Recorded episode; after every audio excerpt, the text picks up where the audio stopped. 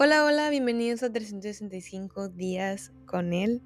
Les doy la bienvenida a el cuarto día de nuestra lectura anual.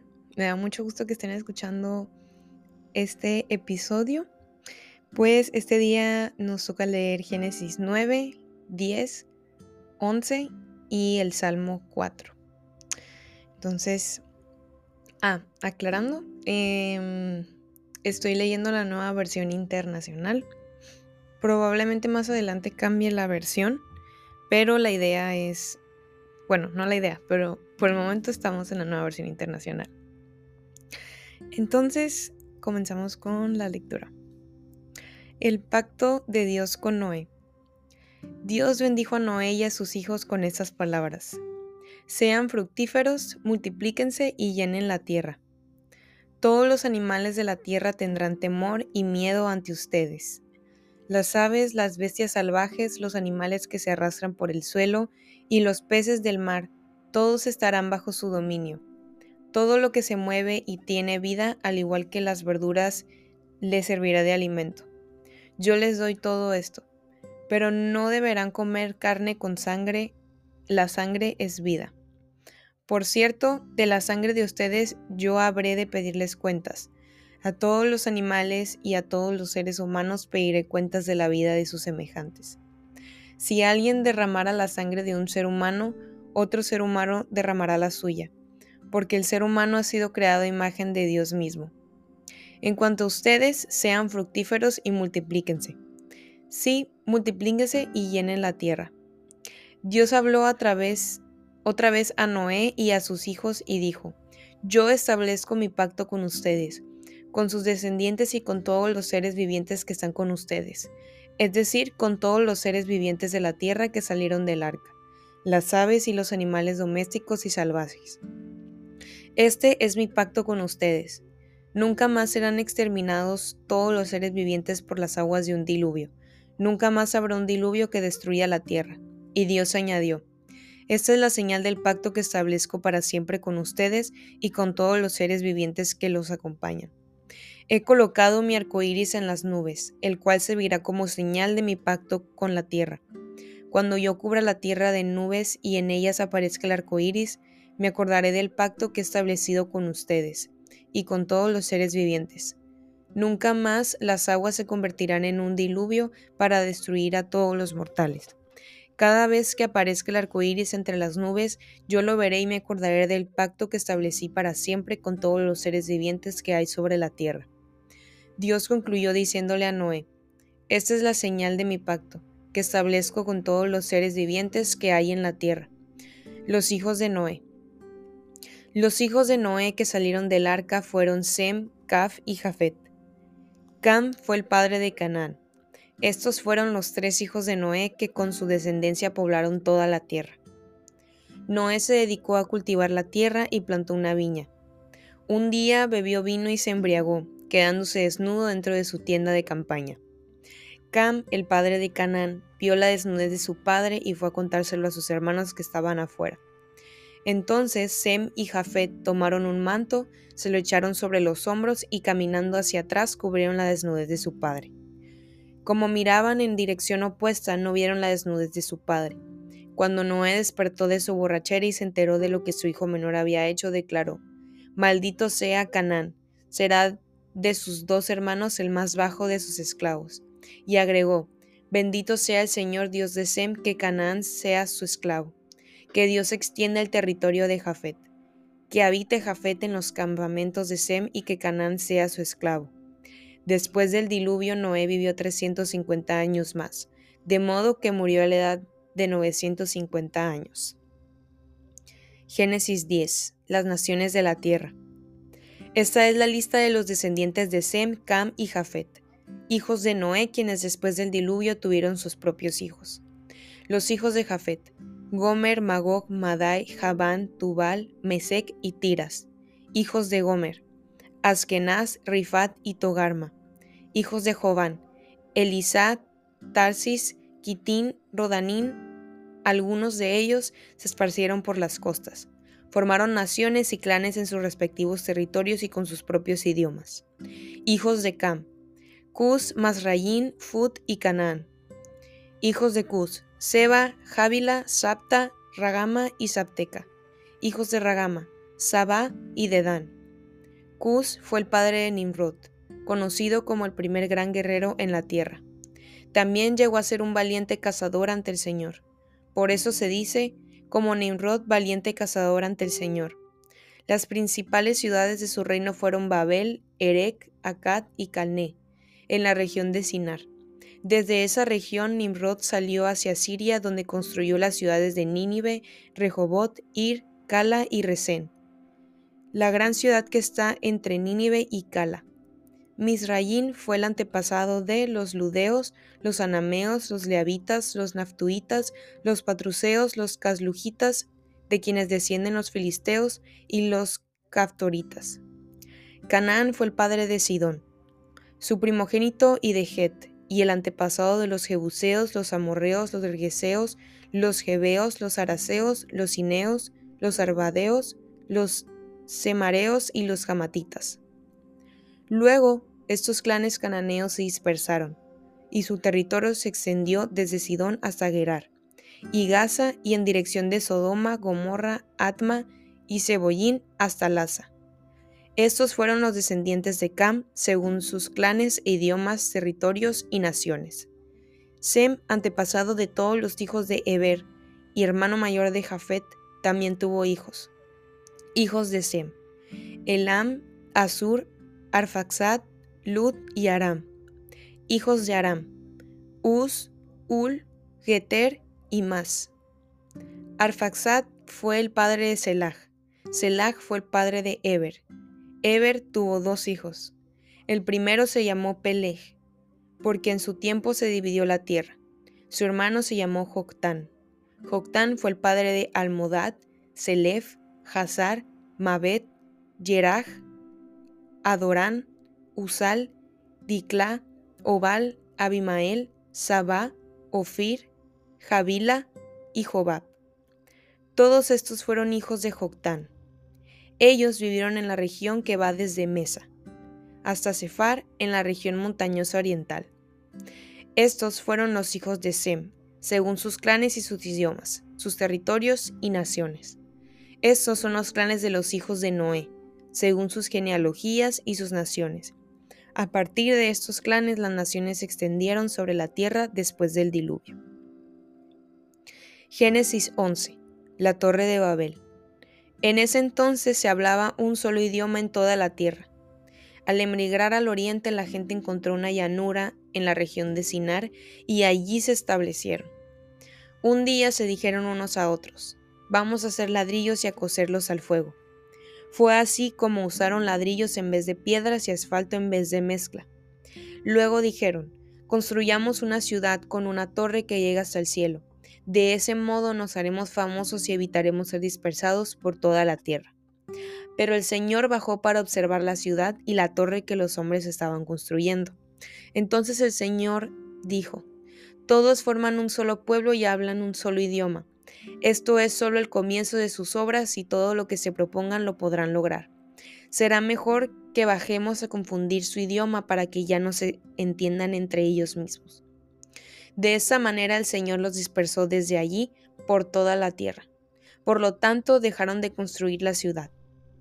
Por eso a la ciudad se le llamó Babel, porque allí donde el Señor confundió el lenguaje de todos los habitantes de la tierra y los dispersó por todo el mundo. Descendientes de Sem. Esta es la historia de Sem. Dos años después del diluvio, cuando Sem tenía 100 años, nació su hijo Arfaxad. Después del nacimiento de Arfaxad, Sem vivió 500 años más y tuvo otros hijos y otras hijas. Cuando Arfaxad tenía 35 años nació su hijo Selah. Después del nacimiento de Selah, Arfaxad vivió 403 años más y tuvo otros hijos y otras hijas.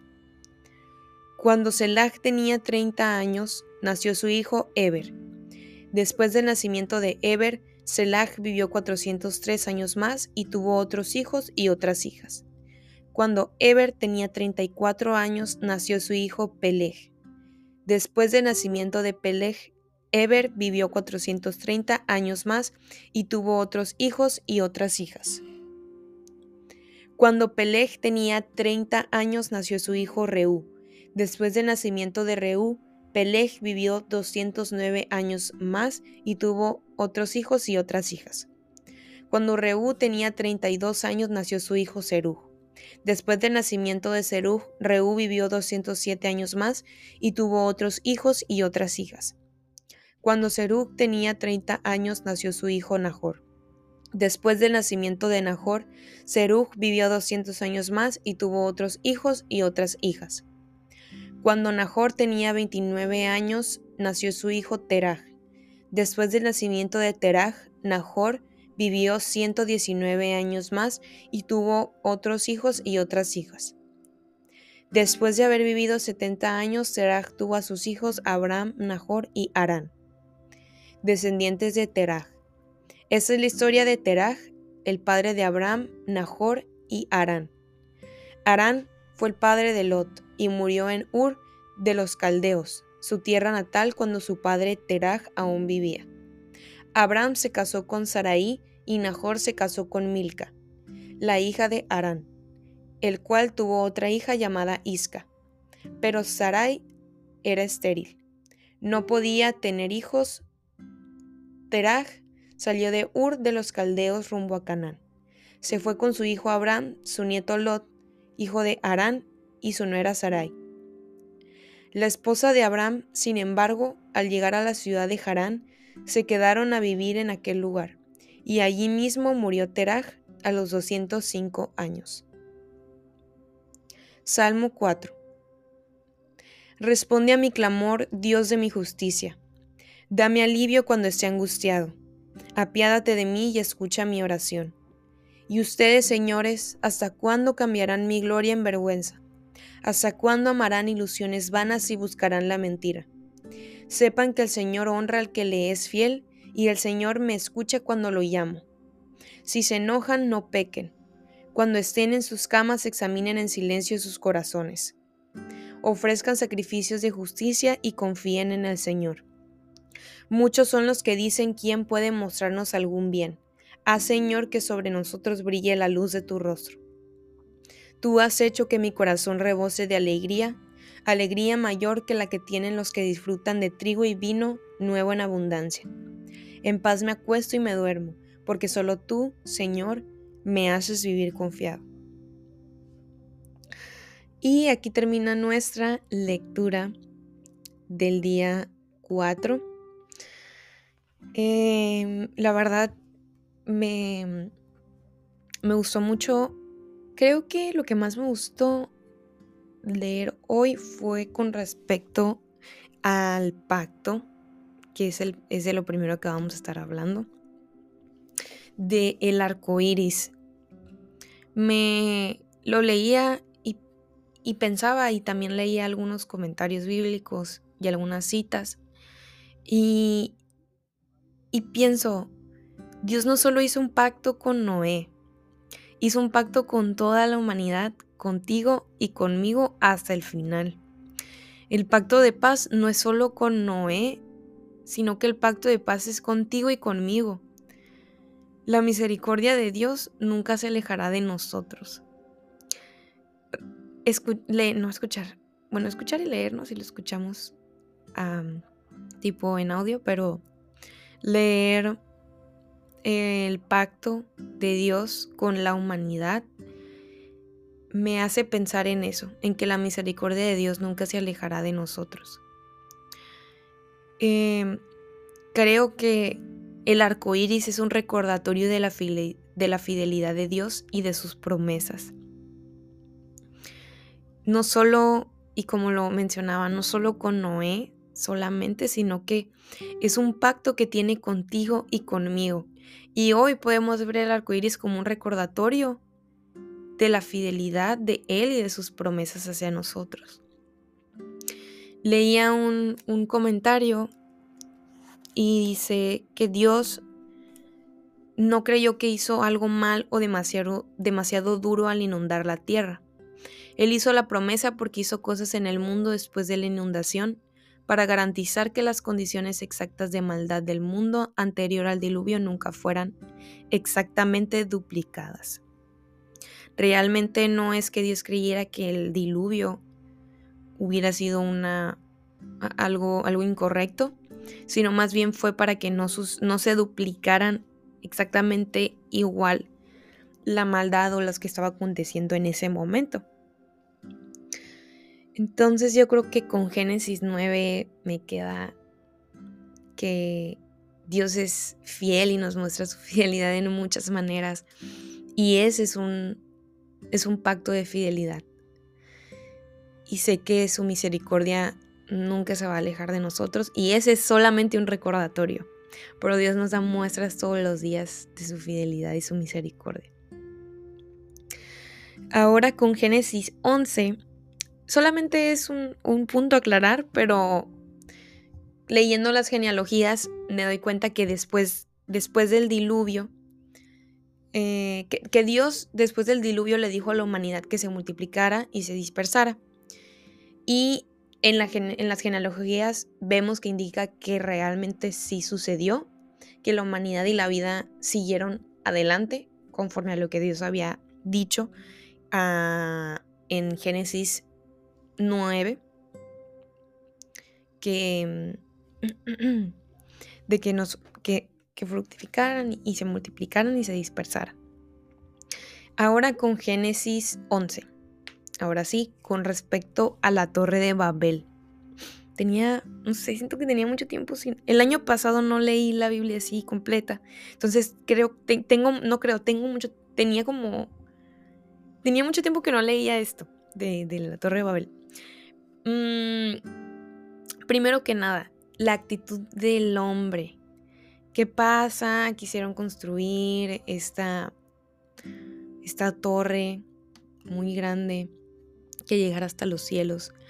Primero que nada, eh, a la hora de que voy a buscar el versículo para, para tenerlo aquí como referencia, pero vemos claramente que dicen, construyamos una ciudad con una torre que llegue hasta el cielo.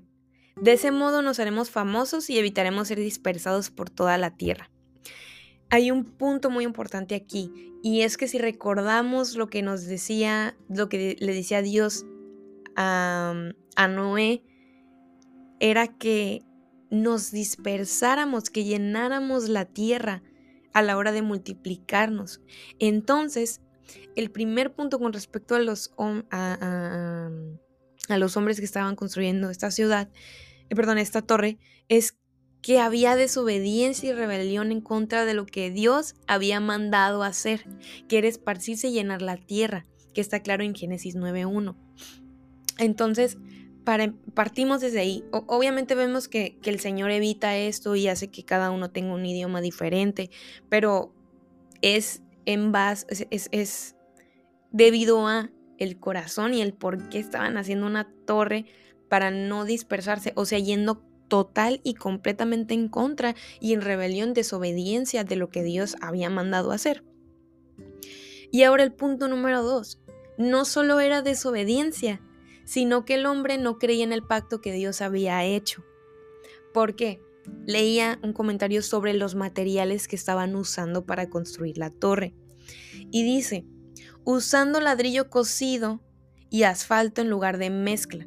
Los hombres construyeron una torre que era a la vez fuerte y resistente al agua, así como Noé utilizó el mismo material en la impermeabilización del arca. Eso está en Génesis 6.14, por si quieren echarle un vistazo se hizo una torre a prueba de agua para proteger al hombre contra un diluvio en el futuro. Entonces, no solo vemos que, los, que el hombre era desobediente y se estaba rebelando en contra de lo que Dios claramente había mandado hacer, que, que hiciéramos, sino que no estaban creyendo en el pacto que Dios había hecho. Entonces, eso es muy interesante. Nunca lo había visto así. Creo que la primera vez que lo leí pensé en orgullo, ¿no? Dije, pues se quieren hacer famosos, pues supuse que, podía ser orgullo, que probablemente también. Aunque varias, traducciones dicen algo diferente, no todos dicen que, iban a ser famosos, algunos dicen como que se iban a hacer un renombre, pero pues viene siendo más o menos lo mismo. Pero lo más eh, fuerte o grave que es, entre comillas, se puede ver es la desobediencia directa y que realmente estaban yendo en contra de lo que Dios había dicho. Y no solo eso, sino que no habían creído en el pacto que Dios había establecido con ellos, con, con ellos y con nosotros. Em, ahora, con respecto a esto, ¿cómo lo podemos ver hoy? Pues sería examinarnos. Creo que pues de primera instancia no creyeron en, en, el pacto que Dios había establecido. Entonces, quizás es preguntarnos, ¿a qué nos puede llevar el hecho de dudar de las promesas y de la palabra de Dios? ¿Qué es, qué, qué es lo que Dios ha dicho en su palabra que hoy tú y yo no podemos creer, no hemos podido adoptar? Quizás a veces es Em, quisiera pensar en un ejemplo, quiero pensar en un ejemplo como, em, mm, no sé, es como la Dios dice que Él, la, la Dios dice, la Biblia dice que Dios provee, que Dios es proveedor. Entonces, ponle que estamos pasando por un momento de... Bueno, no, es que tampoco, este no es un ejemplo, pero es como cuando Dios establece sus promesas, que conocemos que Dios es proveedor, que Dios nos cuida, que Dios es refugio para nosotros, que Él venda nuestras heridas. Entonces es preguntarnos qué cosas no podemos creer hoy que Dios ha prometido a nosotros que nos pueden llevar a desobedecerle después, de una manera consciente o inconsciente. Mm, porque a lo mejor yo hoy no puedo estar creyendo que Dios es mi refugio y que Él me puede dar seguridad porque estoy pasando por un momento difícil o por miedo, por ansiedad y empiezo a refugiarme en otras cosas. Quizás es inconsciente porque verdaderamente no estoy sosteniendo como una convicción que Dios es mi roca y que Dios es mi refugio y que Él me cuida y que Él me da seguridad. Entonces me voy y me refugio en otra parte. Y eso no es bueno delante de los ojos de Dios, porque primero que nada debemos de refugiarnos en Él, que sea nuestro primer, eh, nuestro escondite en todos los aspectos. Y eso lo, y lo podemos cambiar a otras promesas. Por ejemplo, que... ¿Qué más? ¿Qué más? No sé. Que Dios concede los deseos de nuestro corazón. Dice la palabra. Dios concede los deseos de, de su corazón, ¿no? Primero deleítense en Él pero pónganle que no creemos en esa promesa y nosotros empezamos a hacer las cosas por nuestra propia cuenta y forzar cosas que son anhelos de nuestro corazón y eso revela que no estamos creyendo en lo que Dios nos está prometiendo. Entonces, mm, creo que en esto, con respecto a la Torre de Babel, esto es de una manera más descarada, como que realmente estaban conscientes. Yo creo, yo lo veo así, pero lo, lo, lo, lo transporto hacia hoy, tú y yo, nuestra realidad tuya y mía. No es que esto no haya sido real, sino que a la actualidad más bien. Y es, de nuevo, hacer la pregunta, ¿qué promesas de Dios no estamos creyendo hoy que nos pueden llevar a desobedecer de una manera consciente o inconsciente? Después, yéndonos al Salmo 4,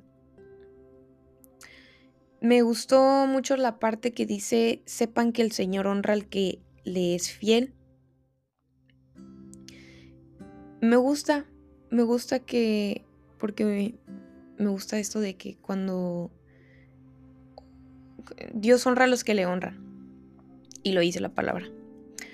Entonces creo que, no sé, lo transporto a esto de, de tener tiempos con Dios y creo que tener tiempos con Dios, de verdad, tiempos con Dios en oración, en lectura, rendirnos a Él, poner en práctica su palabra, es honrar al Señor. Lo honras de muchas formas, pero tener intimidad con Él y de todo corazón, con un corazón que anhela adorarlo en espíritu y en verdad es honrarle. Entonces creo que esa es una, es una promesa muy bonita como lo venimos viendo, pero conlleva también responsabilidad. Y esto ha sido todo por hoy, parte de la reflexión. Me gustaría que cerráramos con una oración. Señor, te damos muchas gracias, Padre, porque nos permites leer tu palabra, Padre. Gracias, Señor, porque tú eres un Dios de pactos, un Dios de promesas, un Dios fiel y un Dios el cual mantiene su misericordia para la humanidad hasta los últimos días y para siempre. Gracias Señor porque hoy podemos descansar en tus promesas y podemos creer que tú eres fiel. En el nombre de Jesús te queremos pedir Padre que nos ayudes a creer en tus promesas, que nos ayudes y nos llene tu Espíritu Santo de fe en que tú cumples lo que prometes. Tu palabra es verdadera y digna de confianza y podemos refugiarnos en ella y creer en ella y verdaderamente caminar todos los días confiando en que tu palabra es digna de confianza y que tú te mantienes fiel, que tú honras a aquel que te honra. En el nombre de Jesús, amén. Bueno, esto ha sido todo por el día de hoy. Espero que esté siendo de bendición. Si está siendo de bendición para ti este podcast, te me bueno, sería muy padre eh, compartirlo o mandarlo acá a un amigo, una amiga o en, historias de Instagram como como comuniquen ustedes. Em, a mí me gusta repostear, la verdad. Pero espero esté siendo mucho, mucho de bendición. Me dio mucho gusto estar con ustedes el día de hoy y nos vemos mañana en el día 5. Nos vemos.